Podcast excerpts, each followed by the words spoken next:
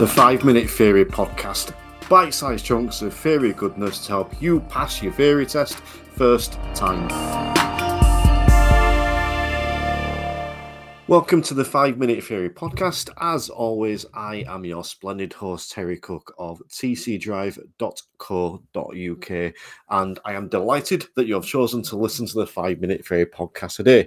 Now, today we are going to be looking at a specific question around how to handle slip roads on motorways when there is traffic joining. But before we dive into that question, I want to just throw you a suggestion, and that suggestion is to go and check out the 5 Minute Theory training course.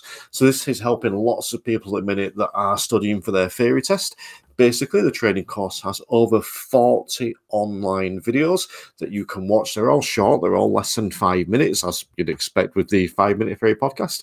And yeah there's over 40 covering all the topics of the multiple choice questions.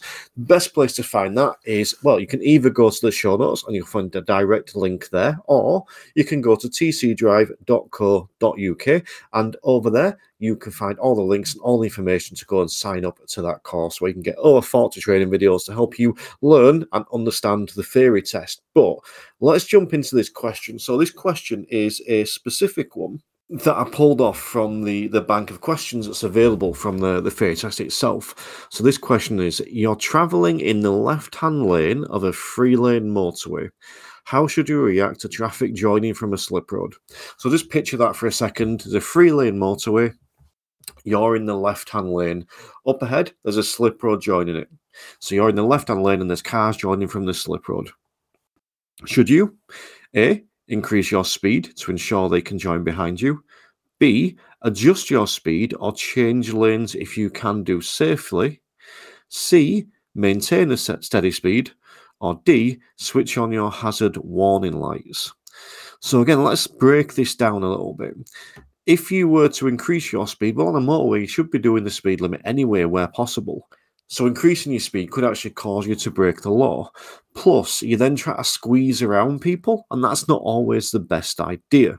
Maintain a steady speed. Now, again, this might be a, a, valid option. You know, if there's a big enough space in front of you and one car can fit in, then then that might be a valid option. But it's probably not going to be ideal all the time.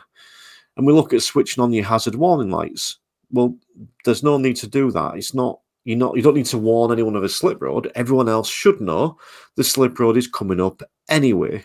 So then we get to the answer of adjust your speed or change lane if you can to do so safely think of how this question's worded. If you can to do so safely. So one of the other answers gave you the idea of maintaining a steady, steady speed. One gave the idea of speeding up. This one's saying adjust your speed or change lanes if you can do safely. So if just reducing your speed a little bit allows the car in front, uh, allows the car from the slip road time to move in, or if increasing your speed slightly allows it room to move in behind you, and that's safe to do it, then do that if there's no one in the lane next to you on the right, you could change lanes to allow people to join the motorway. So that one is the reason why you would do that. Whenever you're coming towards a slip road, we do need to be planning up ahead and start planning early. So if you see traffic starting to join, we need to be prepared to adjust our speed or move across if it's safe to do so. And it's all about planning early. You'll hear me talk about this a lot about where you're looking.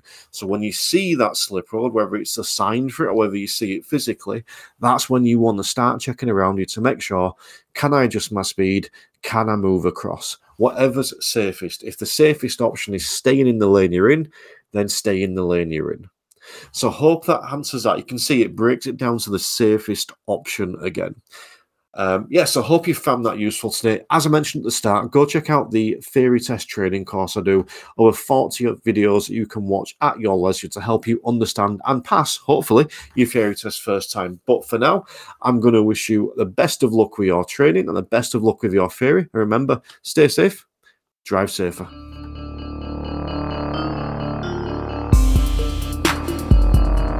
The 5 Minute Theory Podcast.